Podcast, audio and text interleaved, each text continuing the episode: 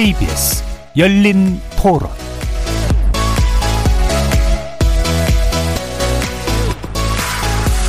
안녕하십니까. KBS 열린 토론 정준희입니다.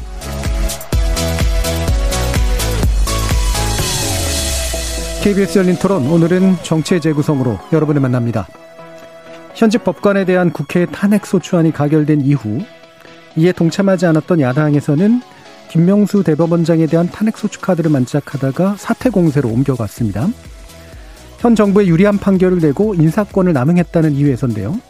이에 더해 최근 탄핵 소추된 임성근 부산고법 부장판사가 작년에 대법원장에게 사표 제출 후 면담한 내용을 일부, 일부 공개했는데 국회에 의한 탄핵 가능성을 이유로 사표를 반려했음이 드러났다는 거죠. 오늘 진행된 대정부 질문에서도 대법원장 사퇴 요구가 대종을 차지할 만큼 정치 쟁점화되고 있는 상황, 정치 재구성 논객들의 평가 들어보겠습니다. 다른 한편 재보궐 선거에 나설 여야 각 당 예비 후보들이 결정되면서 본격적인 경선 레이스가 시작되고 있습니다. 국민의힘과 기타 보수 야권 후보의 단일화 여부도 여전히 초점이지만 더불어민주당과 열린민주당 사이의 단일화 필요성도 제기되고 있고요. 또 다른 한편 무공천을 결정한 정의당 지지들의 표심에도 관심이 모아집니다. 관련되는 내용 이어지는 2부에서 자세히 짚어보겠습니다. KBS 열린 토론은 여러분이 주인공입니다. 문자로 참여하실 분은 9730으로 의견 남겨주십시오. 단문은 50원, 장문은 100원에 정보 이용료가 붙습니다. KBS 모바일 콩, 트위터 계정 KBS 오픈, 그리고 유튜브를 통해서도 무료로 참여하실 수 있습니다. 시민 논객 여러분의 날카로운 의견과 뜨거운 참여 기다리겠습니다. KBS 열린 토론 지금부터 출발합니다. 살아 있습니다. 토론이 살아 있습니다. 살아있는 토론, KBS 열린 토론. 토론은 라디오가 진짜입니다. 진짜 토론, KBS 열린 토론.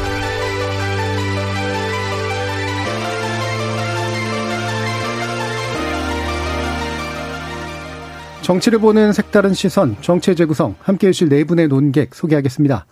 먼저 더불어민주당 장경태 의원 나오셨습니다. 네, 안녕하세요. 장경태입니다. 그리고 이준석 전 국민의힘 최고위원 자리하셨습니다. 네, 안녕하세요. 전 정의당 혁신위원이셨죠. 김준우 변호사 나오셨습니다. 안녕하세요. 자, 그리고 지난주에 이어서 격주로 어, 함께 해주실 분인데요. 김성회 열린민주당 대변인 함께 하셨습니다. 네, 안녕하세요. 김성회입니다. 예, 국민의당과 열린민주당이 같은 의석수라서 마침 예. 그래서 지난 주는 이제 국민의당에서 네. 함께 하셨고 이번 주는 이제 어, 열린민주당에서 또 함께 하고 계십니다. 나머지 세 분은 단북반 북박입니다. 예. 이렇게 되면 제가 안철수 대표를 옹호해야 되는 겁니까? 제가 볼 때는 그럴 일이 없을 제가 것 제일, 같은데. 제가 제일 가까운 쪽인 것 같은데 그래도 그쪽이.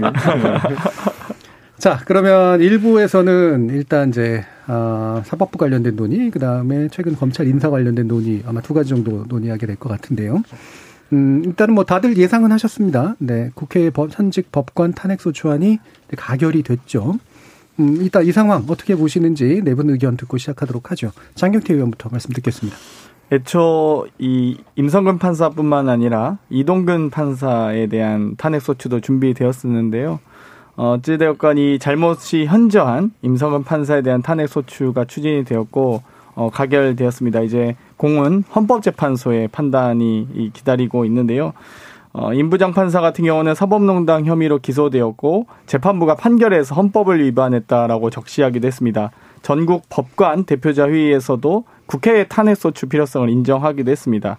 이 임성근 판사 관련 판결문에서는 위헌적 행위라는 표현이 여섯 번이나 언급되는 등의 국회에서 어, 이런 이 법관에 대한 탄핵을 논의해야 된다라는 어떤 이런 취지의 판결문도 있었습니다. 그렇기 때문에 이제 헌정사상 최초로 모든 법 앞에 국민은 비록 판사일지라도 평등하다라는 취지의 이 판사 탄핵 소추안이 가결되었고요.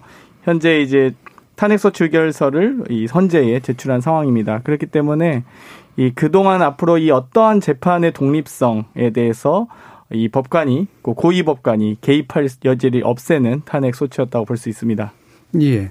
어, 사실 국회가 탄핵 소추하실 수 있는 인물이 몇 분 안 남으신 상태였었죠. 예. 그 중에 이제 두 분 가운데 한 분을 결국 결정을 한 거고요. 그게 어, 최근 나왔 얼마 전에 나왔던 이제 1심 판결에 대한 판결문을 보시고 그 중에 이제 위헌적 소지가 있다라고 이제 법원에서 판단한 임성근 판사를 대상으로 탄핵소추안을 가결한 이제 그런 상태가 됐습니다. 자, 그러면 여기에 대해서 어 이준석 최고위원 어떻게 보십니까? 저는 뭐 이번에 뭐 임성근 판사 탄핵에 대해 가지고 결국 하나의 기준을 세우는 지점이다 이렇게 예. 생각합니다. 그렇기 때문에 앞으로 민주당이 이보다 더한 어쨌든 사법농단 사례가 나오게 되면은 또는 사법부의 독립성이 침해되는 사안이 나오면은 이번처럼 거의 만장일치 가깝게 표를 번져주리라 이렇게 예. 생각하는데 뭐 하루가 지나지 않아 가지고 김명수 대법원장의 어쨌든 부적절한 발언이 녹취록이 공개됐습니다. 이 안에 보면 김명수 대법원장은 부적절한 발언을 한 것이고요. 김명수 대법원장이 결국 설명하면서 이런 얘기도 합니다. 지금 탄핵하자고 설치고 있는 사람들이 국회에 있다. 이렇게 얘기했어요. 그 당시에 국민의힘이 국회에 설쳤을 리는 없거든요. 작년 5월에. 민주당에서 누가 설쳐가지고 원 구성을 하기도 전에 개원하기도 전에 누가 설쳐가지고 대법원장이 압박을 느꼈다라는 걸 본인이 시인한 건데 저는 민주당에서 과연 어떤 분들이 법사위도 구성되기 전에 이런 식으로 대법원장 압박한 것인지 여기에 대해서 김명수 대법원장은 명명백백하게 국민들한테 밝혀야 되고요. 기본적으로 사법부의 독립이라고 하는 거는 삼권 분립으로서 우리 국민이 모두 알고 있는 헌법의 가치입니다. 그렇기 때문에 이것을 지키지 못하는 대법원장 사퇴해야 된다 이렇게 생각하고요. 임성근 판사에 대해 가지고 이렇게 저는 하필이면 지금 예. 이렇게 한 것도 작년 5월부터 설치는 사람이 있었는데 왜 지금 와가지고 탄핵안을 제출하고 표결을 했는지에 대해 가지고는 결국 이게 많은 사람들의 예상은 헌법재판소에 가가지고 어 20일 내에 심리가 되긴 어렵기 때문에 결국 이분이 퇴임하게 되면은 결국에는 헌법재판소가 각하 처분을 내리게 되어가지고 결국에는 결과에 대한 부담이 적기 때문에 그렇게 한 거 아니냐. 예. 그게 아니라면은 5월에 설친 다음에 지금 와서 표결할 이유가 없습니다. 네. 예, 두 가지 부분을 지적해 주셨네요. 어, 일단은, 어, 지금 김명수 대법원장 얘기 뭐 좀 이따 하겠습니다만, 어, 그분이 압박을 받았다라는 표현을 쓰셨습니다. 예, 부적절한 발언 플러스 이제 압박을 받았다. 그럼 누가 압박을 했는가라는 부분. 이 부분은 뒤에서 좀 더 자세하게 짚어봐야 될 것 같고요.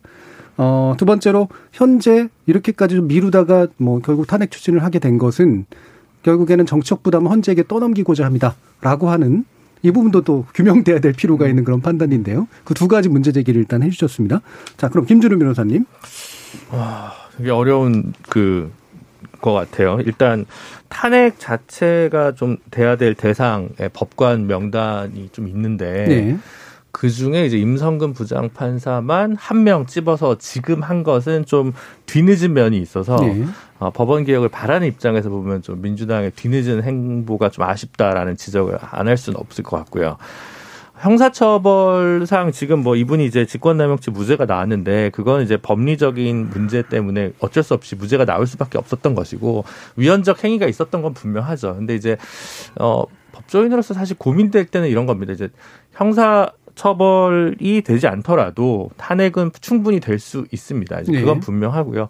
그런데 이게 일- 일종의 뭐 정치적 결정이기도 하고 징계적인 의미도 있는데 어, 그 위헌적 행위를 한 것이 이제 반드시 탄핵으로 이어질 것인가와 관련해서는 법 조인마다 좀 의견이 좀 다를 수 있거든요. 네. 이게 만약에 양승태 전 대법원장, 박병대 행정처장 대법관이었죠. 고영한 대법관 아니면 뭐 임종원 차장 이런 네. 분들이었으면 100% 탄핵 이 소추 의결해서 저는 탄핵이 돼야 된다 맞다고 봅니다. 근데 네. 이제 그 밑에 있는 법관들이 전부 다 줄줄이 이제 탄핵 대상이 될 것이냐 말 것이냐 관련해서 저도 이제 감 잡기가 좀 쉽진 않거든요. 위헌적 행위를 한 것에 상응하는 징계가 법원 내에서 제대로 이루어지지 않았고 그것이 법원에서 형사 범죄로도 충분히 되- 되지 않는 상황에서 과연 헌법재판소에서 어떤 결정을 할 건가 제가 생각하기엔 한 세 가지 정도로 의견이 나뉠 것 같아서 네.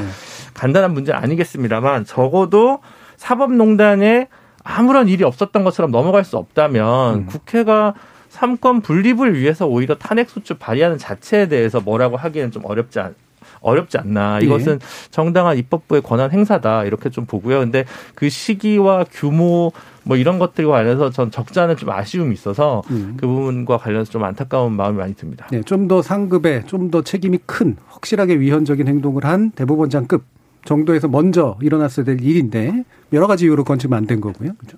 거기에 대해서 헌법재판소가 어떤 위헌에 대한 수준 판단을 내릴 것이냐 이 부분은 좀 두고 봐야 될것 네, 같은 그렇습니다. 예, 그런 상태이신 거죠. 자 그러면 어, 김석희 대표님 어떻게 보십니까? 일단 말이 탄핵이지 사실상 해고 권고거든요. 예. 그래서 대법원장도 해고를 못하게 만들어 놓은 거는 야 너 사장 눈치 보지 말고 일을 하고 싶은 대로 해라라고 만들어준 거잖아요. 그러니까 대법원장도 판사를 탄핵 못하게 하는 거 사법부의 독립이라는 건 다른 부처로부터 독립이 아니라 인사권자를 포함해서 사법부 내에서 판사가 독립을 하라고 자리를 만들어주고 그래서 해고를 시작할 권리는 다른 데다 옮겨서 안심하고 일하라고 만들어 놓은 환경에 대한 이야기인 건데 이걸 이제 헌신짝처럼 던져버리고 인사 인사권을 충분히 행사할 수 있는 즉 승진을 시켜줄 수 있는 사람이 판결문 갖고 와봐라 이건 이렇게 고쳐라 저건 저렇게 고쳐라라고 했다가 들킨 사건이거든요. 뭐전 네. 이건 분명히 해고감이라고 생각을 하고요. 조금 전에 장경태 의원님도 말씀하셨지만 2018년 10월에 전국 법관 대표자 회의에서 아, 우리는 탄핵 못하니까 우리는 해고 못하니까 당신들이 해고를 좀 해주셔라고 부탁까지 들어온 거고 그 부탁을 들어줬다는 점에서는 입법부가 사법부를 견제한 게 아니고요. 사법부의 독립 의지를 입법, 입법부가 필요한 법적 절차를 진행해 준 것밖에 아니기 때문에 이걸 가지고 지금 입법부가 사법부에 대해서 뭔가 견제를 하는 것처럼 얘기하고 네. 하는 것은 제가 보기 좀 과도하다 라고 생각을 하고 뭐 좀 이따 김명수 대법관에 대한 얘기를 더 하겠습니다만 김명수 대법관의 케이스야말로 어 너 눈빛이 너 하는 말이 마음에 안 드니까 탄핵을 해야 되겠어. 이게 사실은 정치적인 거죠. 예. 그러니까 지금 그러니까 해고라고 좀 쉽게 표현하시려고 했습니다만 결국에는 대법원에 의한 어 징계의 최대 범위는 정직이기 때문에 실제로 파면은 못 하는 상태니까 그래서 그 파면을 해라. 당신들이 한번 해봐라라고 법관들이 작년에 아 2018년인가요? 예, 그때 요청을 한 거고 물론 어, 법관 대표 회의에서 일부 이제 결정이 난 거긴 합니다만 그거를 당연히 이제 정상적인 과정으로 밟은 것이다. 근데 김명수 대법원장에 대해서는 그가 동일한 논에서 얘기할 수 있는 것이냐. 근데 이 부분이잖아요. 자, 그럼 김명수 대법원장 얘기가 나왔으니까 아까 되게 강력하게 이준석 최고위원께서 문제 제기를 해 주셨습니다. 부적절한 발언 일뿐만이 아니라 결국은 민주당에 있는 누군가가 압박을 한 거 아니냐. 그리고 그것에 굴복한 거 아니냐. 이런 말씀을 하셨어요. 어떻게 보십니까? 장경수, 장경태 의원님. 일단 말씀하셨지만 이 법원의 최대 징계 절차는 정직입니다. 그렇기 때문에 법관이 잘못을 했을 경우에 이 징계 절차를 어떻게 할 것이냐에 대해서는 사법부의 독립성을 보장하기 위해서 헌법이 입법부에 부여한 권한이거든요.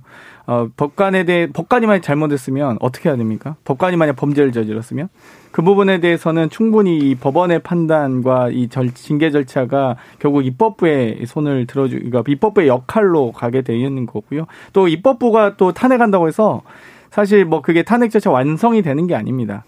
결국에 헌법재판소에서 다시 판결을 어, 받아야 되기 때문에 이런 부분이 있다 말씀드리고 싶고요. 지금 이왜 이런 그러면 2월에서야 이렇게 좀 이 탄핵 절차가 논의되기 시작했느냐는 말씀을 좀 드리고 싶은데 기본적으로 이 5월 총선 전에 21대 국회가 들어오기 전에는 뭐 절제 탄핵할 수 있는 의석조차 되지 않았습니다. 그리고 저희가 그동안 검찰 특권 또 국정농단 또 사법농단의 절차적인 심의를 하는 과정에서 저희가 충분히 또 수기의 시간을 갖고자 했는데 마침 또 우리 임성근 판사는 임기 만료로 퇴임을 앞두고 있었고요. 퇴임한 이후에 어, 전관 변호사로서 전관료를 받으면서 엄청난 경제적 이득을 어, 취하는 것으로 절대 이렇게 역사적 단죄를 하지 않고서는 다시 한번 또다시 사법부의 독립성은 또다시 침해될 수밖에 없다라는 우려들이 있었습니다. 그렇기 때문에 저희가 임기 만료 전에 어떤 역사의 단죄를 해야겠다라는 점에서 지금 하게 됐고요. 뭐 1심 판결에서 직권남용 뭐 무죄에 대해서 말씀을 많이 하십니다. 근데 법원의 논리 자체가 직권이 없기 때문에 남용도 없다는 것이거든요. 결국 형사 형 어떤 형사상의 어떤 이 무죄 취지였던 것이지 헌법 위반에 대해서는 무죄 취지는 아니었습니다. 그렇기 때문에 이 부분에 대해서 2월 이 시점에 지금 저희가 탄핵을 추진하게 되었습니다. 자, 그 부분은 이제 탄핵을 지금 할 수밖에 없게 된 뭐 여러 가지 이유에 대해서 이제 좀 설명을 해주신 거고요. 김명수 대법원장에 관련된 이준석 최고위원의 문제 제기에 대해서는 또 어떻게? 뭐 사실 제가 이제 굳이 언급하지 않는 이유는 예.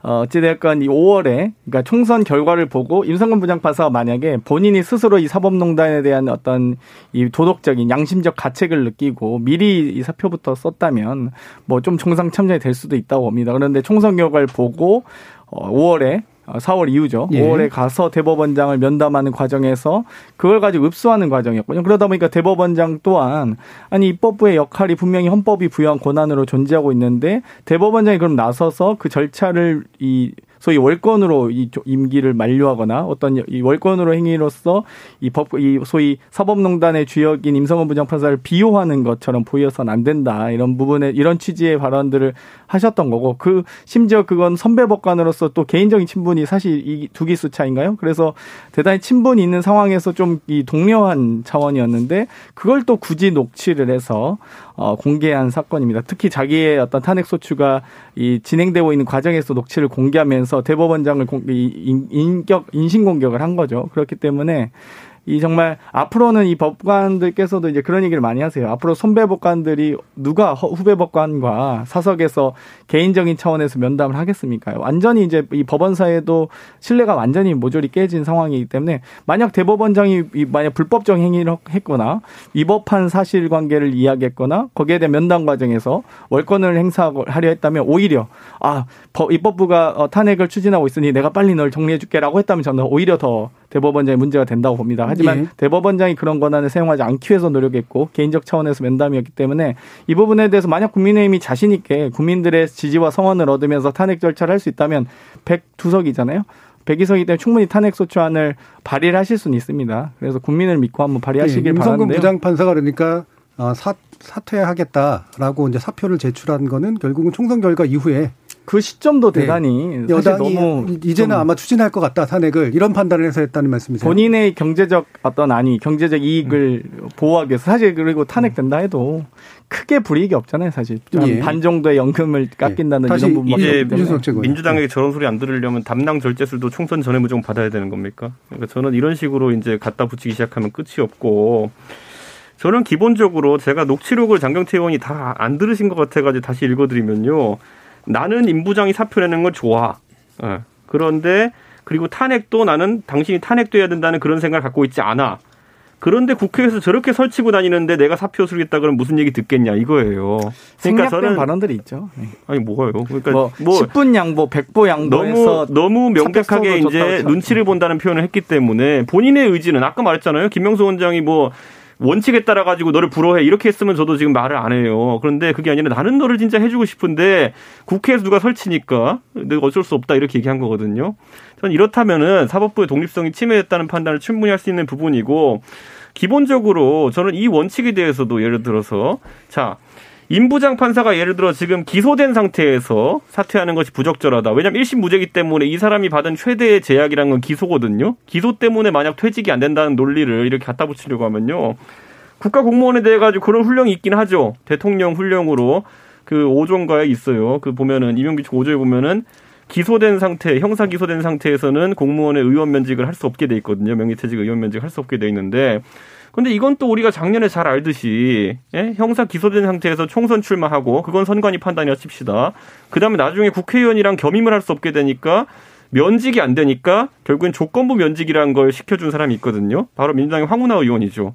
그 사람은 의원 나가가지고 되니까 조, 조건부 면직도 시켜주잖아요. 근데 이 사람은 진짜 아파가지고 수술까지 받고 할 정도까지 됐는데 어떤 규정에 해가지고 거부한 것이냐. 이거야말로 직권 남용에 해당하는 부분이 될 수 있는 것이고 저는 기본적으로 그 김명수 대법원장이 한 발언 자체에 대해 가지고 지금 아까 장경태 의원이 니네 백석 있으니까 제출을 해봐 그런데 퇴진 않을 거야 이런 식으로 나오는 것 자체가 애초에 굉장히 정치적인 사안으로 보고 있다는 거예요. 예. 자 지금 이제 장경태 의원 쪽은 김명수 대법원장의 발언은 사적인 관계에서 나온 그런 어떤 친분 관계에 기초로 둔 발언이라고 이제 해석하시고요. 면담이죠, 면담. 예. 그다음에 아 이준석 전 최고위원은 또 굉장히 강하게 이거는 뭔가 이렇게 압박도 충분하고 이거는 단순한 발언의 문제가 아니다.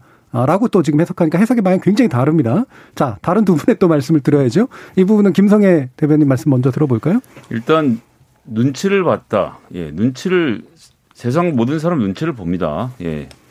뭐 정치는 검사 눈치를 보고 판사 눈치를 보고요. 판사는 정치인 눈치 보고 서로 눈치를 보는 거예요. 눈치를 보고 서로 설전을 하는 정도는 당연히 해야 되는 거죠. 그게 사람 사는 세상인데 저 사람이 나를 쳐다보는 게 불쾌하다는 것만으로 뭔가 처벌이 이루어지면 안 되는 거기 때문에 김명수 대법원장이 압박을 느꼈다고 하더라도 그런 압박을 느낀 것을 예를 들어서 그 당시에 이탄희 의원 뭐 아직 뭐 말씀도 안 하신데 이제 이탄희 의원이 당선이 되고 나니까 저 내부 고발 때저 국회 들어가면 큰일 나겠네라고 생각들을 했다는 것을 그냥 보여주는 거 아닙니까?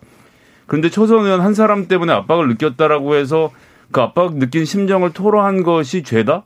혹은 그것이 탄핵의 사유다. 저는 너무 멀리 가시는 거다라는 말씀을 일단 먼저 드리고 싶습니다. 예. 자, 김준호 변호사님. 저는 이제 김명수 원장 굉장히 실망했죠. 대법원장? 네, 음. 대법원장 되게 실망했는데 어뭐 거짓말 뭐 거짓 해명을 했다 뭐 이게 아니고요.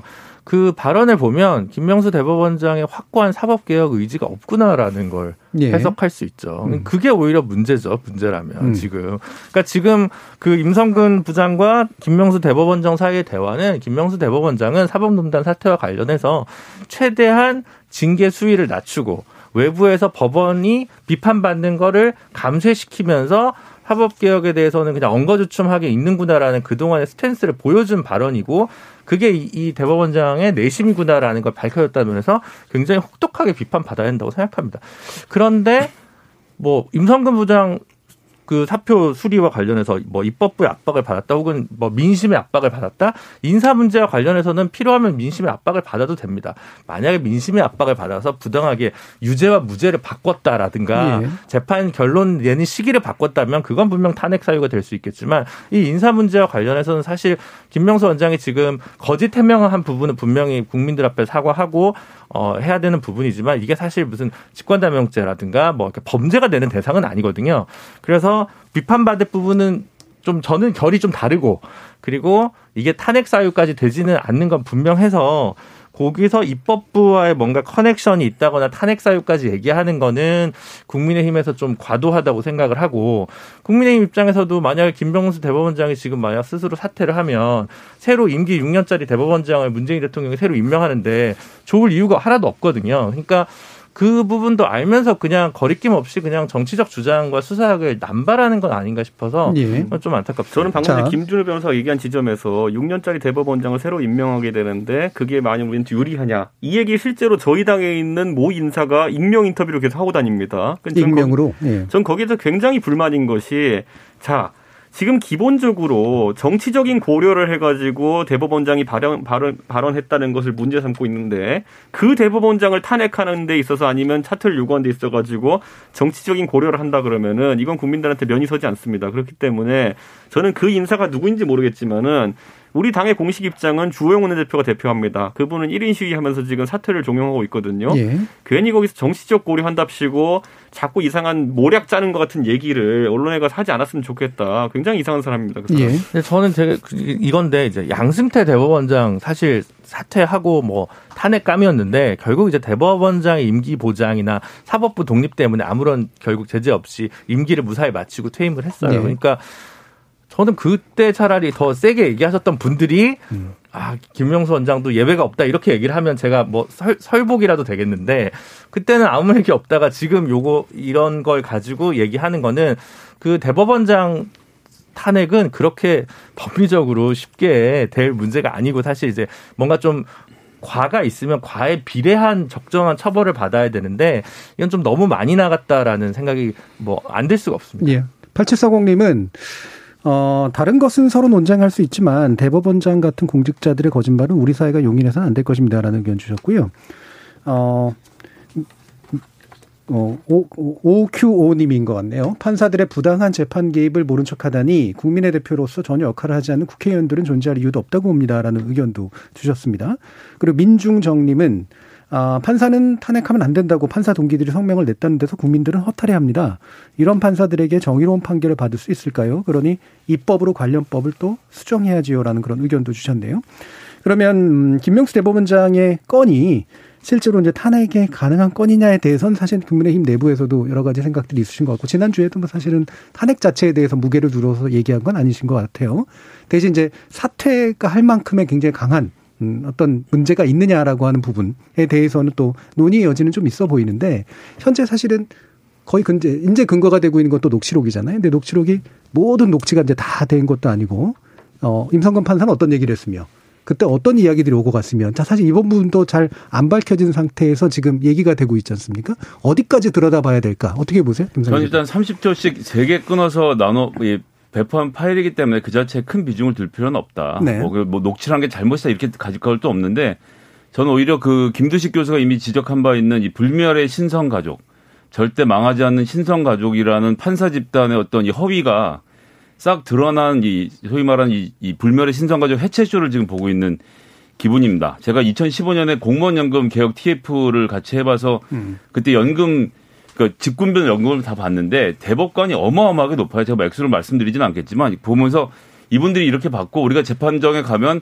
다 기립을 하는 이유가 여러분들은 우리랑 같은 인간이지만 더 대우를 해드릴 테니까 제발 좀 우리하고 다르게 살아주세요라고 그렇게 부탁을 드린 건데 그런 부탁을 하나도 듣지 않고 어 이탄희 판사가 자기 후배가 국회의원 당선되는 거고 녹음기 들고 들어가서 다 녹음한다면 지금 푸른 거 아닙니까? 이런 그 일반 동네 드자비 하는 수준의 어 이걸 보여주고 있는 이 뭐 김명수 대법원장과 이 판사들 그리고 양승태 대법원장도 마찬가지였고 결국 우리가 법관에 대해서 그동안 존중하고 대우해 줬던 것들이 과연 의미가 있었는가라는 생각이 전 들고요. 어, 신성가족이라는 명칭에서 보이지만 이 사람들이 이제 인간의 영역으로 나와 내려왔고 그 민낯이 드러난 만큼 이제부터는 좀 더 사법개혁에 예, 매진을 해야 될 때라서 전 뭐 이분을 탄핵하고 안 하고는 중요한 게 아니라 국민들이 이러한 민낯을 보는 게 훨씬 중요하다고 생각합니다. 예. 자, 이 부분. 어, 사실 이제 또 장지원 의원이나 이제 말, 말을 들어보면 이제 사법개혁에 관련된 얘기들도 나옵니다. 그래서 개혁 의지가 이제 부족하다, 하다라고 하는 얘기를 하시는데 방금 이제 그 문제 삼았던 이준석 최고위원께서 문제 삼았던 내용까지 결합해서 국민의힘이 과연 김명수 대법원장 체제를 어떻게 평가하는지도 좀 궁금해요. 어떻게 보십니까? 기본적으로 주호영 원내대표는 예전에 이제 원내대표 되기 전부터 예. 김명수 대법원장이 뭐 측근 위주로 인사를 한다 이런 것부터 음. 많은 점을 지적해 왔습니다. 근데 이번에 어쨌든 이 사안은 그런 어떤 평가와 다르게 음. 이거는 사실입니다. 이거는 그러니까 결국에는 그런 발언을 했고 본인이 임성근 판사에 대해 가지고 일종의 불이익 조치를 하는 데 있어 가지고 그것이 근거다라고 스스로 밝힌 거거든요. 그렇기 때문에 이거는 충분히 심리해 볼 만하다 이런 생각을 하게 되고요. 기본적으로 저희가 봐야 되는 게 김명수 대법원장의 녹취라는 것에 대해 가지고 뭐 여당 의원 중에는 불법 녹취라고 했다가 이제 사실 정정해야 되는 분도 있었고 그리고 또 이제 인성 문제까지 끌어들이면서 이제 인신 공격을 하고 있는 분들이 있거든요. 근데 기본적으로 녹취라고 하는 것이 이번에 없었으면은 이 김명수 대법원장이 실질적으로 정치권의 눈치를 본다는 사실관계가 드러나지 않았을 거거든요. 그렇기 때문에 그것에 가치는 있다 이렇게 보는 것이고 만약에 민주당이 이런 사적인 당사자의 대상의 동, 동의 없는 녹취가 만약에 어떤 뭐 탄핵 조치나 아니면 여러 가지 심리에 근거가 될 수 없다고 주장하는 것이라면은 지금 민주당은 본인의 의사와 관계없이 녹음된 것 때문에 1년 반 가까이 지금 한동훈 검사를 어, 한직으로 발령내고 직무에 배제하고 있어요. 사실 한동훈 검사가 이동재 기자가 그걸 녹취하는지 알았겠습니까? 그리고 사적인 대화 아니었습니까? 그 안에서 그 사람이 그럼 문제될 발언이라고 하면 결국에는 뭐 그렇게 수사하면 되겠네 이 정도 얘기한 거거든요. 그러다 한 건 걸리면 되지. 이 얘기 이 단어 하나 때문에 지금 이 사람을 지금 1년째 불이익 조치하고 있는 거거든요. 그렇기 때문에 만약에 이런 녹취 자체가 인성의 문제고 이거는 만약 녹취된 당사자에게 불이익을 주면 안 된다는 취지라 그러면은 이미 시건을 하고 있는 거예요. 그렇기 때문에 이 녹취의 효력에 대해 가지고는 더 이상 이제 말이 안 났으면 좋겠고 저는 탄핵에 대해 가지고는 저는 국민의힘 내부에서 지금 뭐 여러 그 의원들이 다양한 얘기를 하고 있는데 현실론을 얘기하는 분들도 있어요. 자, 내 가지고 180석이 또 이제 막아버리면 어떡하냐 이런 얘기를 하는데 그렇다고 해가지고 이걸 정치적인 면을 재 가지고 움직일 수는 없습니다. 그러는 순간 아까 말했던 것처럼 우리 모순에 빠집니다. 예. 정치적인 행동을 하는 대법원장에 대해 가지고 징계하는 것에 정치적인 수싸움을 하고 있다는 것은 우리 스스로 이제 부끄러운 것이기 때문에 하루 빨리 내고 72시간 내에 표결 해 가지고 부결되면 부결된 대로 그게 민주당이 이런 어떤 부적절한 대법원장을 옹호하는 하나의 기록을 남기도록 해야 됩니다. 이거는. 예. 이준석 최고위원 같이 생각하는 국민의힘 국회의원님들이 많아졌으면 좋겠다는 생각이 들고요. 자신 있게 저도 탄핵안 발의하실 수 있다고 봅니다. 그건 보수 야당의 생각이시니까요. 그런데 이 탄핵 사유를 봤을 때 헌법 65조 1항과 헌법재판소법 제 48조 탄핵 사유가 명시되어 있습니다. 예를 들면 이 헌법이나 법률을 위반한 경우에 대해 명시하고 있는데요. 예를 들면 국정 개입에 대한 부분, 권한 남용에 대한 부분, 뇌물수수, 횡령, 부정부패, 국익을 해하는 행위, 적국에 대한 임의 항복, 어, 예를 들면 직권남용에 의한 삼권분립의 해체, 또 국가조직을 악용한 국민 탄압, 부정선거, 선거 조작 등으로 어, 엄밀하게 명시가 되어 있습니다. 그럼 대법원장 김명, 김명수 원장이 뭐 개인적 호불호를 떠나서 어, 개인적인 위로 차원에서 했던 어떤 면담 과정에서의 발언들로 그쳐서 다행이지 망정이지 만약 행정적 법적 절차를 갔다고 하면 저는 이 절차 밟을 수 있다고 봅니다. 근데 그 조치를 했습니까? 오히려 임성근 부장판사가 사법농단에 관여하고 여러 가지 재판의 독립성을 이 침해하면서 재판의 방향을 틀려고 여러 가지 개입한 정황 정황들 임성근 부장판사 다른 판 사건에 대해서 개입한 정황도 있습니다. 예를 들면 야구 선수 도박 사건에 대해서도 어, 벌금형 약식으로 내려라는 식의 법관들의 의견들을 어, 법관들의 의견을 자주지했다든지요. 민변 어, 변호사들이 경찰들에게 뭐 좀 이 다치는 사건이 있었죠. 그 과정에서도 톤다운하라는 취지로 지시하는 정황들이 있습니다. 그러면 이분이 명예롭게 퇴임하셔서 전관 예우를 다 받으면서 경제적 이익까지 다 누리면서 그렇게 우리 대한민국 사법 정의가 살아 있을 수 있다고 봅니까? 저는 그렇게 되지 않는다고 봅니다. 그렇기 때문에 네. 입법부의 헌법이 부여한 입법부의 역할을 한 것 뿐이죠. 사법부의 독립성을 보호하기 위해서 이런 판사는 더 이상 앞으로 나와서는 안 된다라는 이 일종의 이 헌법적인 입헌주에 입각한 저는 행동이었다 보고요. 만약 이 그 입법 입헌주에 입각한 국민의힘의 의원님들이 만약 의총에서 의결하신다고 하면 저는 헌법 그 탄핵 소추안 발의하실 수 있다고 봅니다. 그래서 제가 오늘 이거 대화를 시작하면서 뭐라 그랬냐면요. 임성근 판사의 탄핵에 대해 가 저는 동의 찬성 입장을 밝힌 적이 없어요. 동의 반대 입장을 밝힌 적이 없거든요. 왜냐하면 저는 이렇게 얘기했어요. 임성근 판사에 대한 탄핵 표결이라고 하면 결국엔 민주당이 기준점을 하나 세운 것이다. 그보다 중한 사안에 대해서 민주당이 표결을 또 해줄 걸로 믿는다고 제가 얘기했던 게 뭐냐면은 자 아까 장경태 의원이 그러면 그 김명수 대법원장 행동이 헌법에 뭐가 위배되냐고 했는데 101조에 명시하고 있는 사법부의 독립에 대해 가지고 정면을 위배하는 것이고요. 어떤 조치를 했느냐. 단순히 의견 표명이 아니라요. 사법부의 독립을 침해해 가지고 불이익 조치를 아까 임성근 판사에게 내렸다고 했잖아요. 결국에는 왜냐? 사표를 냈는데 적절하지 않은 이유로 반려했다는 거죠. 왜냐? 정치적 눈치를 봐 가지고 그렇다면 충분히 성립할 수 있다 이렇게 봅니다. 자, 이 부분은 이건 뭐 어쩌거나 예, 예. 굉장히 갭이 네. 큰 이야기들이 지금 네. 오고 가고 있기 때문에요. 다시 또 넘기겠습니다. 예, 네, 아, 문재인 정부 들어서 참 또 어쩌거나 세상이 좋아진 게 외압도 아니고 눈치를 본 걸로 정치적 쟁점이 만들어진다는 자체가 정말 놀랍다는 얘기 한번 하고 넘어가야 되겠습니다. 예, 놀라운 거로 끝이신가요? 예, 더. 그냥, 그냥 놀랍다라고 예. 말씀드리겠습니다. 자, 김재료 변호사님. 아니, 저는 저기 입금돼도 이 건으로 솔직히 김명수 대법원장 탄핵 소추 의견안을 못 쓸 것 같아요. 소추 안을 저는. 입금? 그러니까 그러니까 만약 변호사가 대리인이 돼가지고 예, 예. 이걸 이렇게 예. 돈을 써야 되면 예, 해도 이게 좀 이렇게 뭐 이긴 승소 가능성이 있어야 이제 좀 신나게 쓸 거 아니에요. 입금 액수가 크면. 아, 영어는 어떻게 팔아보겠습니까?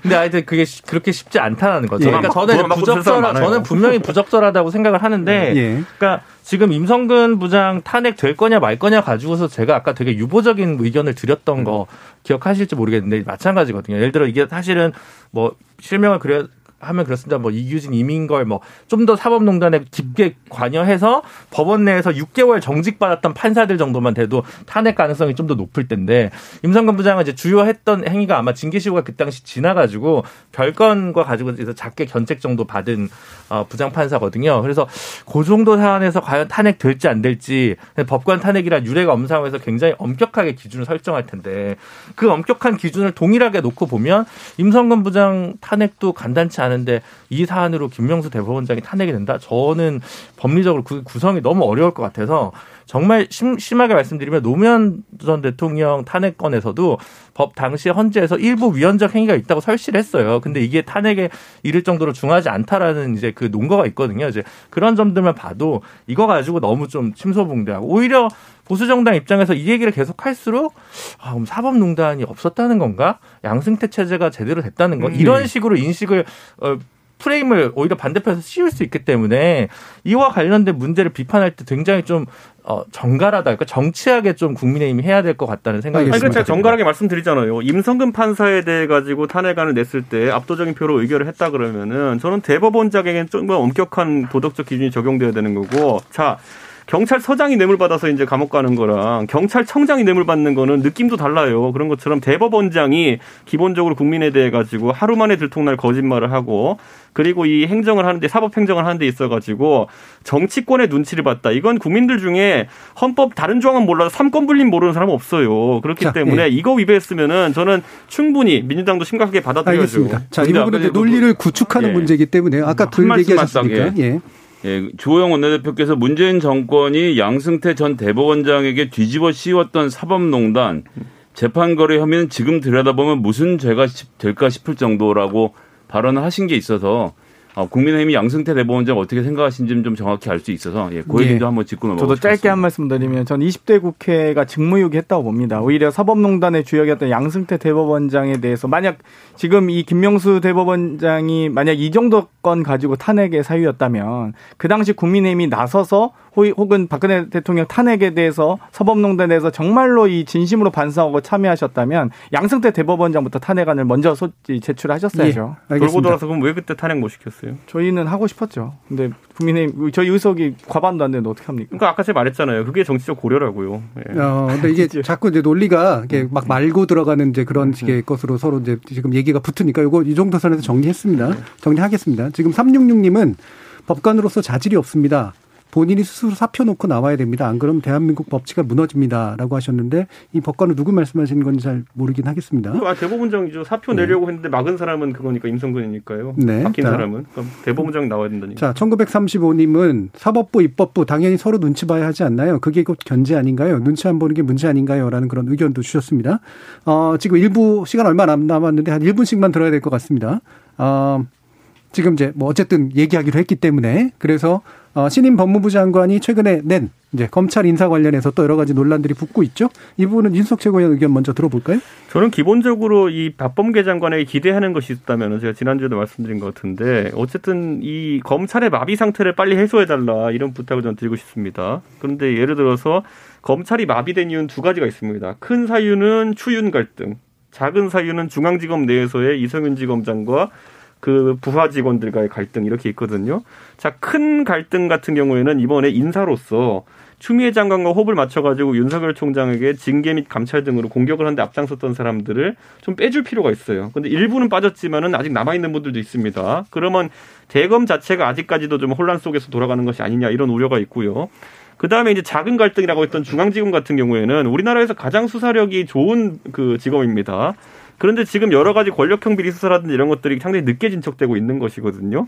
그렇기 때문에 적어도 이성윤 지검장은 거기서 본인이 부하 직원들 수사 결론을 받아들이지 않은 형태로 이제 갔기 때문에 부하들에게 집단 항명을 받고 있는 상태예요. 그럼 저는 여기서 박범계 장관이 이성윤 지검장을 전보 조치하든지 아니면 이성윤 지검장에게 항명하는 부하들을 다 날려버리든지 뭐든 해야 됩니다. 지금 이렇게 꽉 막힌 상태로 가스창 상태로 계속 이렇게 놔두면은 예. 전 이거 진짜 폭발합니다. 나중에 가서 대한민국의 범죄자를 때려잡아야 되는 검찰 조직이 언제까지 이렇게 소화 안 되는 이런 더부룩한 상태로 계속 있어야 됩니까? 예. 그러니까 일단 유보, 그러니까 특히나 이상윤 지검장에 대한 유보 조치는 결국 둘 중에 하나였어야 된다.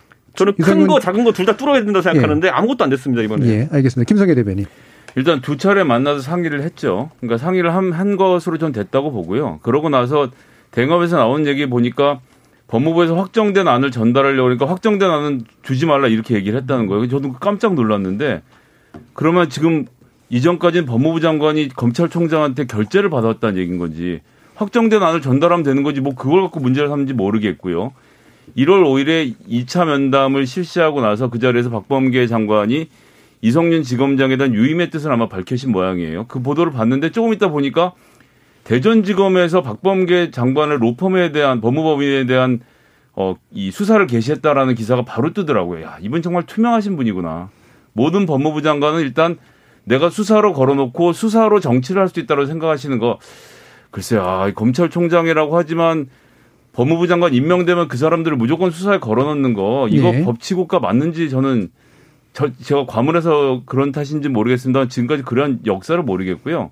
이렇게 그냥 놔둬도 되나 싶습니다, 진짜. 예. 일단은 이제 검찰의 인사안을 어, 법무부 장관이 전달을 했건 안 했건 전달을 한 상태로 그냥 끝났으면 되는 문제인데. 상의도 두 차례 예. 했고요. 예. 근데 그거를 이제 실질적으로는 총장이 그런 거 인사를 결정하는 건가라는 생각이 든다는 거랑 그다음에 왜 이 총장은 법무부 장관하고 연관된 무조건 다 수사를 일단 걸어놓지라는 그런 질문을 해주셨네요. 게다가 두, 두 번째 면담에서 본인의 뜻이 관철이 안 되니까 수사 개시 기사가 뜨는 것도 예. 이거는 참 너무 부적절하다. 같은 날 예. 너무 부적절하죠. 자 이게 이제 뭐 오비락인지 아닌지는 또 한번 봐야겠습니다만 자 김준우 세. 명이 연속으로 그랬는데 오비락이 아닐 수 있나요? 그뭐 절차 문제 관련해서는 이전에 비해서 소통하는 모습을 박범계 신임 장관이 보여준 것 같긴 합니다. 근데 그 내용적으로 윤석열 총장의 의중이 뭐 들어가지는 않았다고 해서 뭐 그거 가지고 뭐 검찰 대검 측에서 뭐 불편한 기색을 언론 쪽에 흘릴 수는 있겠지만 뭐 이게 무슨 특별히 더 문제될 사유는 아닌 것 같은데 다만 이제 정무적으로 워낙 이제 갈등이 너무 좀 심각했기 때문에 어 어쨌든 이성윤 중앙지검장은 한번 교체 이슈가 분명히 있었던 건 아닌가 싶어서 좀 아쉬움은 좀 듭니다. 자꾸 예. 이렇게 너무 어, 그 뭐랄까 일정한 어, 무리로 좀 categorizing 된 분들만 계속 쓴다라는 비판이 조금 있기 때문에 음. 여기에서는 조금 호흡을 좀 흐름을 좀 바꿔볼 필요가 있었을 텐데 그래서 임기가 초기여서 아직 뭐 조직 파악이 제대로 안 된 것인지 어떤 것인지 제가 알기는 없습니다만 어 계속 이렇게 있는 거는 좀 과도하게 계속 정부 입장에서도 뭐 추윤 갈등으로 대표되던 법무부와 대검 간의 갈등 국면을 조금 완화하거나 해소하는 좀 조치를 유화책이라고 하면 좀 우러, 우, 우습고 좀 이렇게 호흡을 바꾸는 약간 그런 인사가 있었으면 더 좋지 않았을까 싶어서 아쉬운 건 분명히 사실입니다. 예, 어떤 식으로든 현상 유지 쪽이 좀 더 가까웠다는 말씀이시죠. 네, 예. 자, 그럼 장경태 의원. 상급 기관과 상급 기관장도 우습게 보는데 국민은 얼마나 우습게 볼까 하는 생각이 사실 들었습니다. 그러니까 장관의 법무행정 권한이거든요. 검찰청법상 검찰총장의 의견을 듣도록 규정하고 있고요. 두 차례나 구체적인 의견을 듣고 또 그 취지를 반영하도록 노력한 인사라고 봅니다. 다만 이 소위 박범계 스타일이 아직 나오고 있지는 않다. 음. 결국 이 검찰 조직의 안정이라든지 또 다른 또 인사 이 좀 전면 혁신 과정에서 또 노- 불필요한 논란이 없도록 하신 걸로 보고요. 다만 이 검찰이 마치 또 기다렸다는 듯 수사 개시라는 이미 검찰은 정조준하고 있지 않았나 이런 생각이 들었습니다. 예. 자, 그럼 이준석 측은 다시 한 번만 더 기회를 드리면, 어, 지금 이제 논의가 대충 두 가지 중에 하나인 것 같은데, 이건 검찰총장이 왜 이런 짓을 하느냐랑, 그 다음에 적어도 이제 지금 현상 유지하는 그런 분위기인데 이건 좀 아닌 것 같다. 근데 아까 그 말씀하신 부분에 현상 유지는 아니어야 된다라는 쪽이기 때문에 어떤 식으로 뚫어가는 게 필요하다고 보세요? 저는 기본적으로 아까 말했듯이 검찰 조직의 정상화, 정상화를 네. 하면 검찰은 원래 범죄자 때려잡는 조직입니다. 그렇기 때문에 범죄자들에 대한 수사가 원활하게 진행될 수 있도록 네. 결국 수사를 할 수 있는 사람이 수사 보직에 가야 되는 것이고 지금까지 수사에서 장애물이 됐다든지 아니면 서로가 뭐 팀워크가 안 맞아서 갈등을 보였든지 어떤 이유든지 좀 교체할 사람들이 해야 되는 것인데 아까 말씀드린 것처럼 이번에 그걸 뚫어내지 못했다는 것 음. 특히 지금 서울중앙지검 같은 경우 심각한 게 뭐냐면은 공개적인 언론에 대놓고 항명을 한 상황에서 이 항명에 대해 가지고 항명의 주체든지 항명의 객체든지에 대해 가지고 처분을 하지 않았다는 거는 박범계 장관께서 사실 이번 인사 다음이 만약 진짜 7월에 윤석열 총장 퇴임 이후에 인사를 한다고 한다면은 네. 6개월 정도 대한민국의 가장 수사력이 센 조직이 좀 개점휴업해야 되는 상태가 올 수 있다. 음. 그 점을 좀 다시 지적하고 싶습니다. 음. 적어도 수사하는 조직으로서의 검찰. 물론 지금 수사권이 축소되긴 아니 했습니다만. 항명한 사람들 쳐내도 돼요. 그런데 예. 어쨌든 이 사안에 대해 가지고 조정자로서 아까 그 검찰 행정을 총괄할 권한이 있다고 했잖아요. 아니 밑에 사람들이 싸우는데 그거 안 말리고 뭐 하는 겁니까? 수사는 검사가 하지 검찰총장이 하는 게 아닙니다. 다 뭐- 지금 일선 검사들은 엄청 열심히 경무에 그러니까 시달리고 아까 계세요. 말씀하신 그전 법무부 장관이 결국에는 이석윤이냐 아니면 항명한 사람들이냐 한쪽에 가름알 터줘야지 이게 지금 뚫리는 것이지 둘이 싸우는데요 아무도 말리지 않거나 조정을 안 하면은요 이 싸움 계속 갑니다. 자, 알겠습니다. 자, 다시 한번 또 한 번 돌리기에는 시간이 남, 많지는 않아서요. 이게 언제나 2부가 좀 짧아지고 있습니다. 1부에 대해서 막 이렇게 얘기를 하다 보니까 되도록이면 좀 줄여서 논의를 했고요. 잠깐이라도 언급을 들었습니다. 잠시 후 2부에서는 그래서 어, 여야의 어, 재보궐선거 경선 레이스에 관련된 논의 나눠보도록 하겠습니다. 여러분은 KBS 열린 토론과 함께하고 계십니다. 토론이 세상을 바꿀 수는 없습니다. 하지만 토론 없이 바꿀 수 있는 세상은 어디에도 없습니다.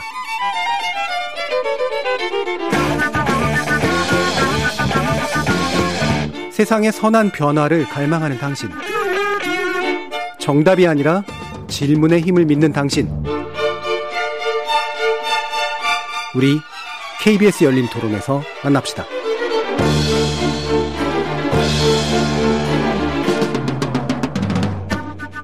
KBS 열린 토론 올해 코너 정치의 재구성 함께하고 있습니다. 김성회 열린민주당 대변인, 전 정의당 혁신위원진이신 김준우 변호사, 이준숙 전 국민의힘 최고위원, 장경태 더불어민주당 의원 이렇게 네 분과 함께하고 있는데요. 자, 이게 몇 주째 계속 이 비슷한 얘기들은 했습니다만 어, 사람들은 이제 점점 점점 뚜렷해지는 것 같고 다만 구체적으로 어떤 진전이 있는지에 대해서는 아직은 또 답보 상태인 것 같은 그런 두 가지 묘한 상황들이 연결되어 오고 있는데요. 아, 일단 국민의힘 음, 지금 서울시장 후보의 이른바 4강 대진표라고 하는데 제가 뭐 실질적으로 2강인 것 같긴 합니다만 아, 어떻게 지금 진행이 되고 있는지 한번 말씀 좀 먼저 해 주시죠. 저는 이제 사실 국민의힘의 시간이 왔다. 야권 음. 내에서는 그런 생각을 하는 것이 안철수 대표가 금채섭 의원과의 단일화를 선언하면서 그쪽은 룰 협상 쪽으로 가는 것 같아요. 룰 협상. 예, 그래가지고 참 다른 단일화와는 참 다르게 토론 횟수를 가지고 룰 협상을 하다가 예. 결국에는 이제 한 두 번 정도 하기로 이제 합의가 된 것 같은데 저는 그쪽이 이제 사실 토론 두 번이면은 앞으로 한 달을 남짓한 기간 동안에 3월 1일까지 단일화를 진행한다고 하니까요. 그 한 달의 기간을 토론 두 번으로 채우면 생각보다 알맹이가 없습니다. 그렇기 때문에 그쪽이 관심을 받긴 좀 어려울 것 같다라는 생각이 들고요. 이제 결국엔 여기는 주자가 4명이기 때문에 유력 주자 2명이 있다 하더라도 당장 어제 이제 오신환 의원이 나경원 의원의 어떤 정책 발표한 내용에 대해 가지고 예. 좀 현실성을 있는 것이냐라고 이제 공격을 한번 했거든요. 근데 이런 것들이 어떻게 보면 서, 넘지 않을 선만 넘, 넘지 않으면은 그거는 뭐 건설적인 어떤 정책 토론을 갈 수 있다 이렇게 보는 것이고요. 오늘 또 특이한 현상이 벌어졌던 것은 그 김명수 대법원장과 관련해 가지고 안철수 대표가 하고 2017년에 모 강연에서 김명수 대법원장 우리가 찬성해 가지고 통과시킨 거다. 우리가 만들었다라는 발언을 했던 것이 또 이제 나와 가지고 오세훈 나경원 두 이제 후보가 그를 비판하는 이야기를 했거든요. 그러니까 저는 이게 좀 모르겠습니다. 이제 단일화라는 것이 항상 긴장이 있어야 되는 것이고 네. 그 안에서 넘지 않을 선을 넘으면 이제 갈등의 골이 깊어지는 것인데 네. 그 전까지는 야권 쪽에 좀 더 이제 메시지가 나올 그 소스가 많아진 것이 아니냐 음. 이 정도 평가를 하겠습니다. 예, 이거 이제 약간 덧붙여서 약간 이제 뭐 잡담 수준이긴 합니다만 오세훈 지금 후보님이 약간의 설화를 겪으셨잖아요. 예, 예. 예, 이 부분 좀 이게 아주 좋은 상황은 아닌 것 같긴 한데 그럼에도 불구하고 어떻게든 이강으로서 확실한 뭔가가 있습니까? 저는 이제 음. 결국에는 이번에 저희 여- 그 원래 선거 결과 예비 경선 결과가 유출되면 안 되는 것인데 네. 어쨌든 뭐 당내 선거라는 것이 어떻게든 유출되어 가지고 당심에 있어 가지고는 나경원 의원이 좀 많이 우세한 걸로 나왔고요. 예. 그 여론조사에서는 뭐 적은 차이나마 오세훈 시장이 이제 좀 낮게 나온 걸로 알려졌는데 이게 8대 2의 비율로 조합했기 때문에 사실 이번에 나경원 의원 쪽으로 약간 무게추가 쏠린 것 같지만은 실제 본 경선에서는 여론조사 100%로 갑니다. 예. 그렇다면 아무래도 여론조사에서 이겼다고 알려지는 오세훈 후보가 음. 지금 어느 정도 좀 유리한 입장에 선 것이 아니냐라는 주장이 있는데 이것도 제가 말하지만 초반의 판세입니다. 네. 앞으로 어떻게 되는지 봐야 되고요. 단일화든지 아니면 경선이든지 흥행 요소는 뭐냐면 승부를 예측할 수 없어야 되는 것인데 과거에 그 한나라당이 했던 가장 흥행이 있었던 경선이 뭐냐면은 2007년 이명박 박근혜 대선 경선이거든요. 사실 그것의 승자가 대통령이 된다는 인식이 국민들한테 있었으니까요. 그때도 뭐- 뭐냐면은 당심은 박근혜 대통령이 그 민심은 이명박 대통령이 우세 있다는 것이 알려지면서 그래서 이제 진땀 나는 승부였는데 이번에도 약간 그런 국면이 저희 당내 레벨에서는 형성되었고 또 나중에 안철수 대표도 그런 국면이 될 수 있다고 한다면은 저는 흥행 요소는 충분히 있다 봅니다. 예. 자, 그러면 어, 시간이 많지는 않으니까요. 그 다른 당 이야기는 막 많이 하는 커멘트보다는 일단 자당의 이야기들을 좀쭉 들어보는 시간들로 먼저 하고 그다음 핵심 쟁점 하나 가지고 얘기를 해보죠. 일단 그럼 열린 어, 민주당은 사실 지금까지 토론에서 얘기를 못 하셨었던 상태이기 때문에 어, 지금 어, 두 분이 이제 후보로서 어, 아, 두 분이 아닌가요? 예, 두 명입니다. 예, 열린. 열린민주당 이제 김진애 의원하고 정봉주 그다음에 전 정봉주. 의원 두 분이 후보로 예. 나왔고요. 어, 방금 두 시간 전, 음. 예, 오늘 저녁 6시까지 어, 당원에 의한 투표가 완료가 됐습니다. 아, 예, 예. 전당원 투표를 저희는 전당원 투표를 통해서 진행을 하고 지난해 정권 발표 포함해서 두 차례 토론회가 있었고요. 그 토론 결과를 놓고 당원들이 각자 다 지금 원하신 대로 투표를 한 상태고 결과는 저희도 모르고요. 선관위에서 직접 관리를 해서 했기 때문에 내일 아침 10시에 두 분 중에 한 분이 승자로 발표가 될 이렇게 지금 상황이 되어 있습니다. 그래서 그렇게 해서 진행을 하고 있고 이제 주요 쟁점은 정봉주 의원 같은 경우는 합당을 먼저 해야 된다. 합당을 네. 해서 민주당이 큰 틀에서 후보 경선을 통해서 서울시장 선거의 단일화 과정을 만들어 가야 된다는 말씀을 하셨고 김진애 의원은 이제 본인 콘텐츠로 승부를 하면서 내가 이런 콘텐츠를 갖고 있기 때문에 후보 단일화 협상에 민주당이 나오기만 하면 충분히 이겨볼 수 있다라고 말씀하셔서 저희 당내에서는 이 합당 관련된 문제가 좀 이제 최근에 예. 이슈가 좀 시끄러웠고요. 음. 저도 이제 말씀드릴 수 있는 건 오늘 6시 투표가 끝나서 예. 음.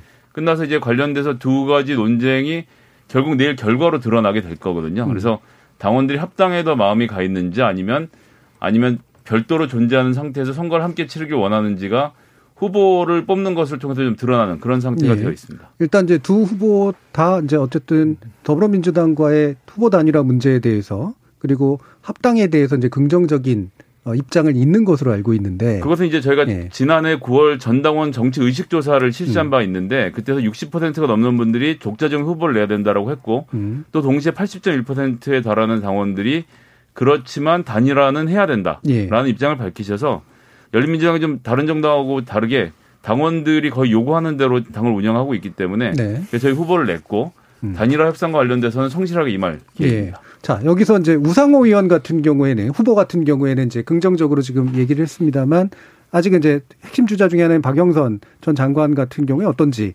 명확하지는 좀 않은 것 같은데요. 더불어민주당은 지금 이, 이 상황에서 어떤 입장입니까? 뭐 아무래도 이제 두 분의 시장 후보 박영선, 우상호, 우상호, 박영선 두 후보께서 어찌되었건 여러 가지 이제 정책 대결과 어떤 정무적인 대결을 하고 계신데요. 네. 어, 열린민주당 같은 경우는 그런 어떤 개혁성이라든지 그런 취지, 이 창당 취지가 있기 때문에 어, 이 부분에 대해서 충분히 공감한다라는 취지의 발언이신 것 같고요. 다만 이, 시, 이 소위 시장 후보가 결정할 수 있는 부분은 아닙니다. 당의 최고의 뭐 지도부나 또 전 당원들의 의사를 물어야 되기 때문에 현실적으로 좀 대단히 어렵진 않을까. 다만 이 선거 국면에서 분명히 이 소위 진보적인 성향 그리고 정말 서울 시민의 민생을 살피는 시장 후보가 또 당선이 됐으면 좋겠다라는 바, 이 마음들이 모여서 바램들이 모여서 그런 취지의 발언을 하시지 않았나 이런 생각이 듭니다. 음, 알겠습니다. 자, 그러면 이제 정의당 얘기도 좀 해야 되는데 결국은 이제 무공천 결정 내렸습니다. 네, 지난주 정의당은 전국위원회 통해서 무공천 결정을 했고요. 어, 뭐, 찬반이 좀 나뉘었는데, 어쨌든, 표결상으로는 굉장히 좀 다수가 공천하지 않는 것이 받겠다라고, 어, 결정을 내린 것 같습니다. 뭐, 일각에서는 정치를 하는데 너무 도덕률로 하는 거 예. 아니냐, 약간 도덕으로 귀의하는 거 아니냐는 면에서 오히려, 어, 출마하라라고, 지난주에 이준석 최고위원도 이제 그런 얘기를 예. 저한테 주문했는데, 뭐, 제가 뭐 사실 발언력이 전혀 없기 때문에, 내부에서 영향력은 되게 없어 보이세요. 네. 영향력이 전혀 없기 때문에. 근데 저도 되게 고민이 뭐 옆에서 보면서 되게 고민이 많이 들더라고요. 음. 아마 서울시장을 출마를 준비하셨던 권수정 서울시 의원 같은 경우는 그렇죠. 예. 어 본인이 좀 나가서 오히려 정의당이 지금 겪고 있는 여러 가지 평지 풍파에 대해서 대중 앞에 소통하는 자리를 좀 갖고 싶다라는 의지 쪽이었던 걸로 확인이 되는데 어, 당 내에서는 어쨌든 그동안 이 재보궐 선거를 성격했던 뭐 성격 규정 문제라든가 그동안 현재 뭐 당의 상태라든가 비추어 봤을 때 지금은 좀 당 내부 쇄신을 하는 것이 좀 우선순위 아니냐라고 판단한 것 같고요. 이런 일이 있을 때 무조건 다 무공천을 하거나 이런 것이 좀 맞는지에 대해서 전 개인적으로 좀 의문입니다만 이번 재보궐에서는 그래도 무공천 쪽이 좀 더 어, 뭐랄까 슬기롭다고 해야 될까 그렇지 예. 않을까 저도 개인적으로 그렇게 그 예. 부분에 동의하고 있습니다. 네. 자, 이게 현실 정치의 문제를 얘기할 때 반드시 공천을 결정하는 방법만으로 있는 건 아니라 사실은 이제 뭐 선거 연대라든가 아니면 뭐 정치에 대한 그 이런 선거에 대한 입장을 밝히는 거라든가 뭐 이런 걸 텐데 굳이 여기서 이제 정의당의 표심은 어디로 향할까 이거 뭐 이를테면 약간 사채 쪼개 쪼개 먹는 듯한 느낌이 들어가지고 별로 좋은 건 같지는 않고요. 다만 선거 기간 중에 정의당 뭘 할 수 있을까가 제일 궁금하더라고요. 그 부분에서 뭘 얘기할 수 있을까요? 그러니까 그 부분 때문에 예. 출마를 해야 된다고 음. 생각하신 분들이 있었던 거죠. 예를 들어 뭐 지금 뭐 당 대표의 성 과- 문제 관 비위 문제 관련해서 사건이라던가 아니면 이제 박원순 전 시장과 관련된 문제에 대해서 여러 가지 정치적 공방이 났을 때 음. 오히려 이제 국민의힘이 뭐 정의당을 이제 인용을 해서 이제 또 막 토론을 한다든가 이럴 때 오히려 발언권을 제대로 확보하지 못해서 그렇죠. 뭔가 좀 어, 이상하게 좀 이용당하진 않을까 뭐 이런 고민을 하시는 내- 내부 정치인들도 꽤 많은 것 같습니다. 그래서 예. 그런 부분이 좀 고민인 것 같고 그 다음에 이제 어뭐 정의당 입장에서 조금 다른 게 예를 들어 부산 같은 경우는 가덕도 신공항에서 거의 유일하게 좀 유보적인 입장을 가지고 있는 네. 세력이어서 그 얘기를 좀 사실은 부산시장 선거에서는 좀 했었어야 할 텐데 예. 지금은 어쨌든 뭐 국민의힘이든 민주당이든 가덕도를 열심히 추진하는 쪽으로 쟁점이 붙어 있기 때문에 선거에 있어서 어떤 논점이랄까 이런 부분에서 좀 다양성이 좀 줄어들지 않을까 이런 좀 우려는 있어서 바깥에서 아마 그런 얘기를 좀 많이 하지 않을까 싶습니다. 예. 자, 각 당 얘기 들으면서 이제 쟁점으로 얘기하고 싶었던 게 바로 이 부분인데요. 가덕도 신공항 문제 가지고 김종인 비대위원, 아, 비대위원장 같은 경우에는 이제 일단 받겠다라고 하면서 더 이상 하나 더 얹어가지고 이제 한 해저너 터널까지 얘기했는데 요게 이제 지역에서 좋은 반응을 불러일으킬까라는 생각이 좀 있어요. 왜냐하면 아무래도 국민의힘 내부에서는 사실은 TK와 함께 고민해야 되는 측면들이 분명히 있고 일단 비대위원장께서 나서서 이제 선정리는 해주시긴 했습니다만 확고한 메시지를 만드는 게 굉장히 중요하잖아요. 어떤 계획하고 계십니까? 저는 김종인 위원장이 지금까지 2012년부터 사실상 총선이나 대선이나 여러 선거에 이제 뭐 들어와서 이제 판을 짤 때 보통은 상대 공약에 대해 가지고 받고 그러니까 call 그다음에 더 얹어서 raise 해서 이제 던지는 걸 많이 하는데 예. 이게 사실 어 굉장히 좀 위험한 전략인 것 같으면서도 상대 입장에서도 고민이 많아진 전략입니다. 네. 왜냐하면 이 비슷한 상황 속에서 2012년 총선에서 그 당시 2010년 총선과 대선에서 박근혜 문재인 이제 경쟁이 붙었는데 그 당시에 어쩌다 보니까 서로 받고 raise call 이렇게 하다 보니까 5년 동안에 박근혜 후보는 100조 정도의 복지를 공약했고요. 음. 문재인 후보는 200조 공약했어요. 근데 그 당시에 바로 그렇게 되자마자 현실성 문제가 이제 전장으로 넘어오게 됐거든요. 그러다 보니까 그 지점, 딱 국민들이 생각했을 때 저건 너무 레이저인데 싶은 생각이 드는 지점에 먼저 닿는 사람이 예. 사실상 좀 부담을 안게 되는 구조인데 음. 한일 해저 터널은 제가 봤을 때는 우선 현실성 면에서는 굉장히 뭐 장기적으로 추진해야 될 프로젝트다 이건 저 동의해요. 그런데 이게 정치적으로 민주당이 반박하기 굉장히 곤란한 지점이 좀 있습니다. 왜냐하면 늘상 이게 무조건 반사적으로 나오던 토착 외구론을 하기에는 이 한일 해저 터널이라는 것이 과거에 김대중 노무현 대통령께서 한일 정상회담에서 대통령이 아젠다로 꺼냈던 것이거든요. 이게 어디 무슨 학자가 얘기한 게 아니라 대통령이 다른 나라 정상과 회담하면서 던졌던 것이기 때문에 김대중 노무현 정신 계승하겠다는 정당이 여기다 대놓고 토착 외구론을 꺼낼 수 없거든요. 그 다음에 또 한 가지 해저 터널 하면 저희가 이제 우려하는 것이 기술적인 면, 가능을 하냐, 그리고 돈 많이 드는 거 아니냐, 이거 두 가지거든요. 그 현실성에 대한 부분을 지적하는데 이걸 또 이제 뭐라 하기 힘든 게 그 현재 민주당 당대표이신 이낙연 대표가 전남지사 시절에 계속 노래 부르고 다니셨던 게 뭐냐면은 목포 제주 해저 터널 하겠다 하고 다니셨어요. 그리고 총리가 되신 다음에도 그거 막 하시고 그랬거든요. 그렇기 때문에 사실 목포 제주 해저 터널도 그렇고 그 한일 해저 터널도 그렇고 굉장히 어려운 프로젝트고 비용이 많이 드는 건 맞습니다. 그렇기 때문에 이걸 쉽사리 그런데 이낙연 대표의 발언 때문에 반박하기도 어렵고 오히려 수요 예측 같은 경우에는 한일 해저 터널이 더 많다고 나오거든요. 음. 그렇기 때문에 이런 것 때문에 김종인 위원장 입장에서는 좀 어려운 수를 던졌다. 근데 저희 입장에서도 이제 우려는 뭐냐면 결국 부산 시민들이 아까 예. 받고 raise, 받고 raise 이런 과정 속에서 이게 너무 나갔다 싶은 생각이 들어가지고 선거에 악영향을 미친 정도까지 가면 예. 안 된다. 이 정도 느낌입니다. 예, 일단은 이제 가, 그 지역에 있어서는 적어도 부산에 있어서는 가덕 신공은 이제 상수가 된 것 같고 그 이상으로 얹은 게 이제 과연 지역 민심에 있어서 어느 정도까지 받아들여질 것이냐 사실 이 부분이 결국 키가 될 것 같아요. 누가 먼저 얘기일까 아니건 뭐 이건 그렇게 중요한 문제는 아닌 것 같고요. 김성애 대변인은 멀리서 보시는 상황이긴 합니다만 자 어떻습니까? 일단 그 일한 해저 터널 같은 경우는 일본의 요구가 크고 그리고 이게 결정적으로 아젠다화 된 것은 1981년에 문선명 통일교 총재가 예, 이야기를 전면적으로 꺼내면서 된 거거든요. 이분은 일본, 중국, 한국이 이제 소위 말하는 대동아 공영권을 만들어서 구라파에 맞서는 어떤 이 이걸 보여줘야 된다는 생각에서 한중 해저 터널, 한국, 일본 해저 터널 얘기를 했는데 여기서 핵심은 이 터널이 뚫리면 북한을 지나가야 돼요. 그래서 이제 북한을 이롭게 한다는 것이 기본 전제가 깔려 있거든요. 근데 이게 지금 2021년 부산시장 선거에서 나온다는 건 저는 좀 의아합니다. 원래 선으로 경제가 되면 종점이 장사가 잘 되거든요. 일본이 살고 일본 덕에 교역량 때문에 북한이 살아날 수는 있어도 부산이 살아날 카드는 아닌데 이걸 굳이 지금 이, 이, 이, 이야기하는 이유, 그 다음에 일본이 안 달라서 하고 싶어 하는 것을 우리나라가 먼저 꺼내서 굳이 이야기할 필요가 있었나. 요거 한 점하고 하나 더 지적하고 싶은 것은 이게 지구 온난화가 지금 점점 더 심각해지지 않습니까? 얼음이 자꾸 녹아요. 북극의 얼음이 녹아서 지금 북극 항로가 뚫리기 시작을 해서 우리나라에서 유럽 가는데 북극 항로로 가면 지금 유류비를 한 30% 넘게 아낄 수 있는데 부산이 여기서 최적의 지금 교통의 요지인데 터널을 뚫어서 일본에다 이 기회를 넘겨준다? 글쎄요, 이게 1981년에 할 수 있는 생각이었지만 2021년에 할지 아니었나 여기에 대해서는 김정인 비대위원장이 좀 업데이트가 안 되신 게 아닌가 좀 아쉬움이 듭니다. 예, 아니 이- 근데 여기서 한 가지 반박하자면 2019년에 그 12월에 오거돈 시장도 또 또 하자 그랬어요. 자, 그러니까 다들 업데이트가 안 됐다고 이- 주장하셔야 예, 돼요. 그러면 알겠습니다. 2019년 5월에 부산시에서 내어놨던 이 예타를 보면 이 해저 터널은 이 돈이 안 된다 그래서 폐지한 게 이미 또 나와 있습니다. 자, 이 부분은 그 한일해저 터널의 정책이 이제 좋으냐 나쁘냐 또는 실현 가능하냐 아니냐라는 논의를 해도 물론 좋긴 합니다만 정책 토론상.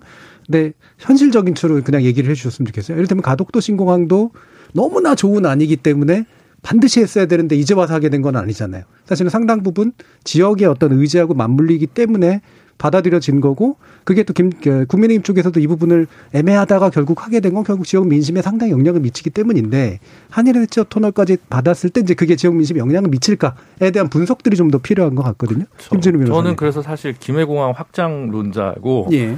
가덕도 가보신 분들은 아시겠지만 진짜 정말 그냥 바다에 새로 매립하자는 수준이거든요. 그러니까 저는 그게 어떻게 보이냐면 새만금 사업 같아 보여요. 음. 노태우 대통령도 찬성했고 전북 홀대론 때문에 민주당도 적극했는데 돈은 어마어마하게 들어놨는데 지금 뭐 사실 남는 게 뭐가 있냐라고 얘기하면 아무도 책임지기 어렵고 계속 거기에다가 개발 공약 거기 뭐 골프장을 진짜 뭘 하자 계속 나오거든요. 그러니까 이런 식으로 얘기하는 게 맞을까? 물론 그런 논쟁이 될 때가 있으면 예를 들어 인천공항 만들 때도 이거 필요하냐 아니냐 가지고 굉장히 논란이 많았고 뭐 시화공단 쪽에 해야 된다. 인천이 지금 보면 굉장히 잘 만든 건데 그때는 뭐 가라앉는 땅이다 뭐 이렇게 해서 네. 하기 때문에 사실 뭐 저같이 뭐 순수 문과인 사람이 뭐 지질학적인 문제나 뭐 예. 과학적인 문제까지 얘기하기는 좀 어려운 부분이 제가 있습니다만 지질학과 나왔습니다.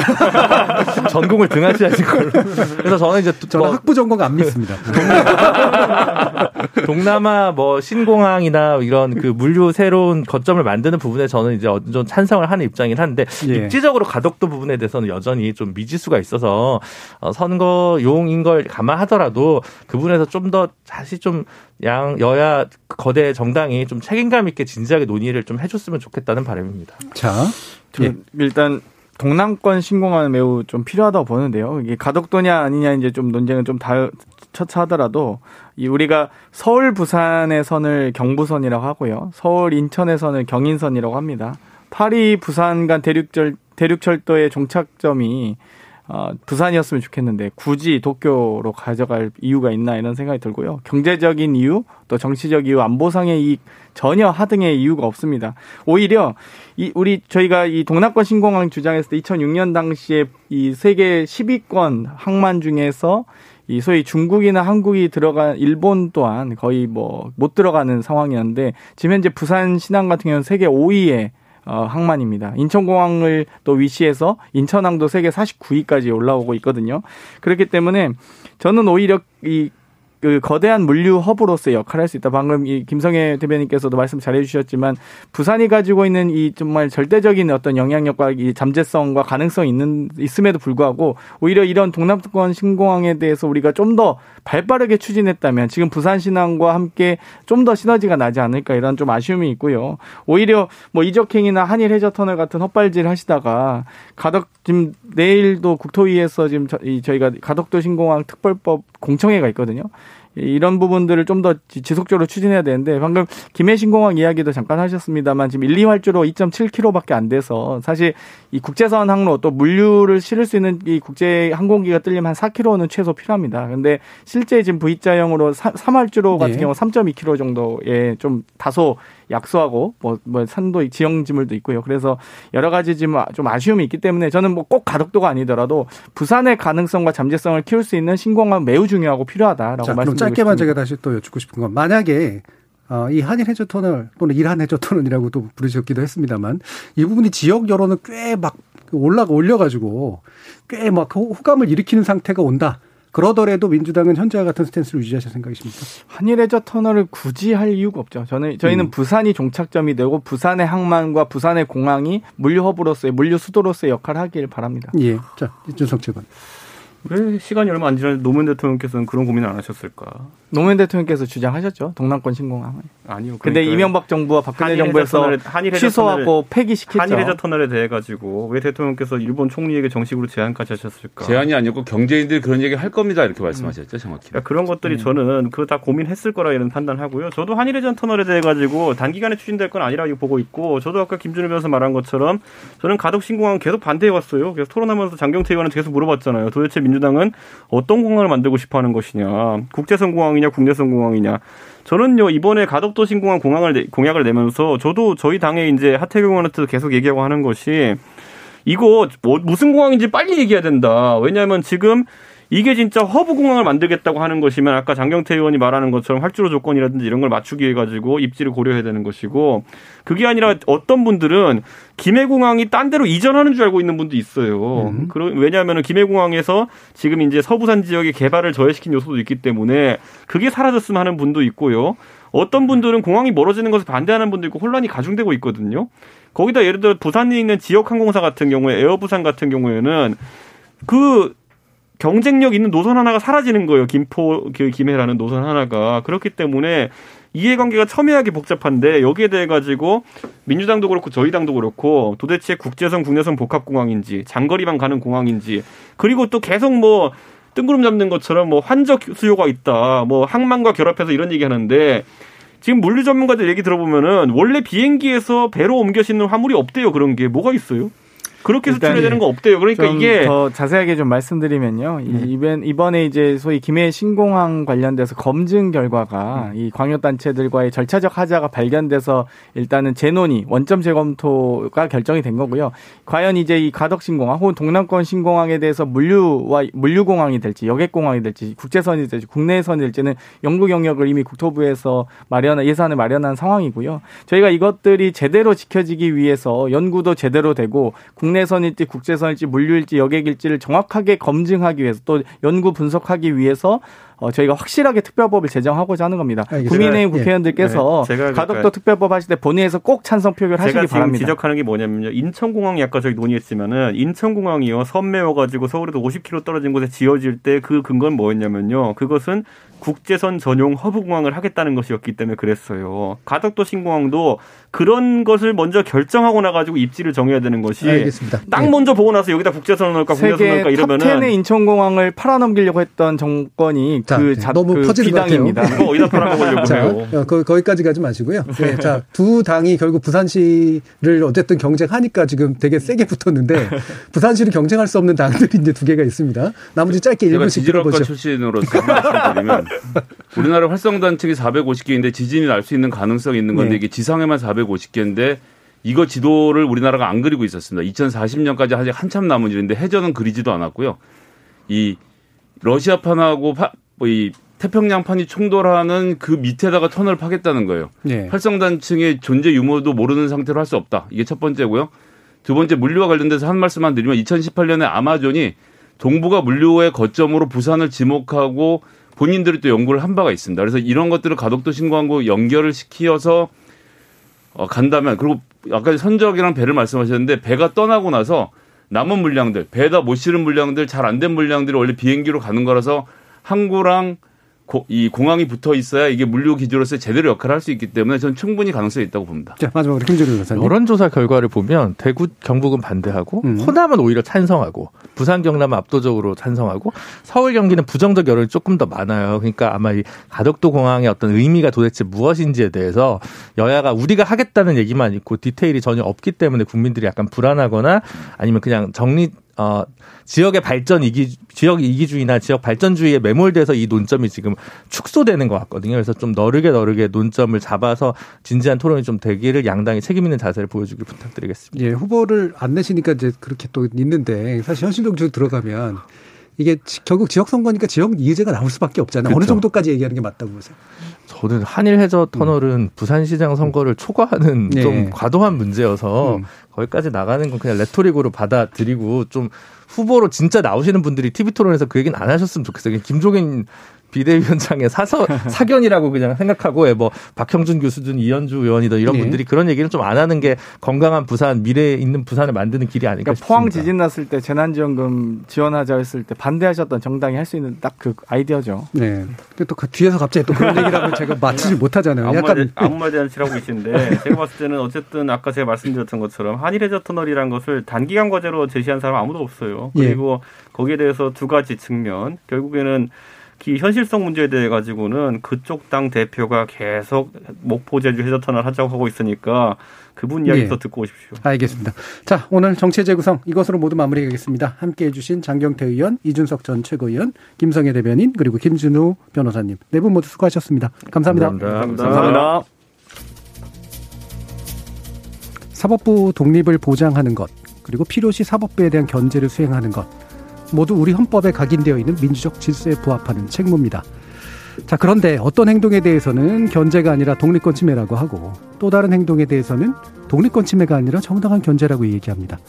이 명제 중 어느 하나만 참일 수도 있고요. 심지어 둘 다 거짓이거나 둘 다 참일 수도 있습니다. 저는 오히려 이에 대한 사법부의 판단이 있는가 궁금해집니다. 과연 어떤 생각을 가지고 있건 그리고 어떤 입장을 품건 사람들이 사법부를 불신하는 태도는 점점 커져갈 거라 더 그렇습니다. 정치는 정치를 하고 있고 헌재는 헌재를 하고 있는데 이 와중에 사법부는 뭘 하고 있는 걸까요?